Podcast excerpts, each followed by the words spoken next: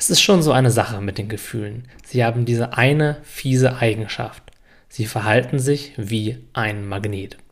Verfangen wir uns unbewusst in Gefühlen oder Gedanken, ziehen diese mehr dieser Art von Gefühlen und Gedanken an. Wieso passiert das? Zuerst kommt ein Gefühl zu dir. Das ist ganz normal, kein großes Ding.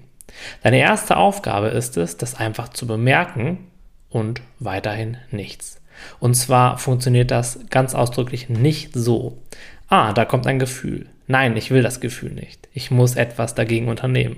Oh, der Peter ist bestimmt schuld, dass ich mich jetzt schlecht fühlen muss. Ich muss unbedingt mit ihm sprechen und ihm meine Meinung sagen. So funktioniert das in den allermeisten Fällen nicht. Was viel besser funktioniert, ist, sich zu sagen, interessant, da ist jetzt gerade dieses Gefühl. Es ist so ein Kribbeln in der Brust und vielleicht ein enge Gefühl. Okay, das ist ja spannend, das schaue ich mir mal genauer an.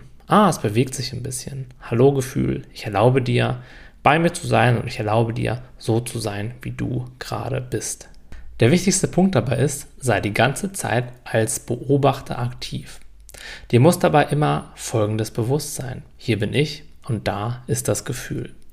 Fällst du aus dieser Beobachterposition heraus, dann bist du sozusagen offline. Du bist dann nicht mehr bewusst und in der Beobachterposition, sondern mit der Emotion identifiziert. Und dann handelst du durch diese Emotion, bist sozusagen von ihr gesteuert. Das ist so ähnlich, als wenn du in ein gutes Buch oder einen spannenden Film komplett reingezogen wirst. Du vergisst, dass du gerade eigentlich auf dem Sofa sitzt und das Buch liest oder den Film guckst, sondern bist vollkommen in diesem Film verwickelt. Du verlierst dich dann im echten Leben in tausenden Gedanken, die von diesem Gefühl erzeugt werden. Und Wut erzeugt dann eben ganz viele wütende Gedanken, sowas wie dem zeige ich, ich muss mich verteidigen. Traurigkeit erzeugt traurige Gedanken, sowas wie niemand ist für mich da, ich bin ganz allein. Angst erzeugt ängstliche Gedanken, sowas wie das darf auf gar keinen Fall nochmal passieren, ich muss mich davor unbedingt schützen. Du bist dabei nicht mehr da. Du treibst ruderlos auf einem Meer aus Gedanken und Gefühlen und bist dir dessen in diesem Moment nicht bewusst und dann tun wir eben auch oft Dinge, die wir hinterher bereuen, beziehungsweise von denen wir uns fragen, wie wir das überhaupt tun konnten. Ein absolut sicherer Indikator dafür, dass du gerade sehr tief in einem Gefühl drin steckst und dir dessen vielleicht gerade nicht ganz so bewusst bist, ist der Gedanke, dass du jetzt in diesem Moment krass irgendetwas ändern musst.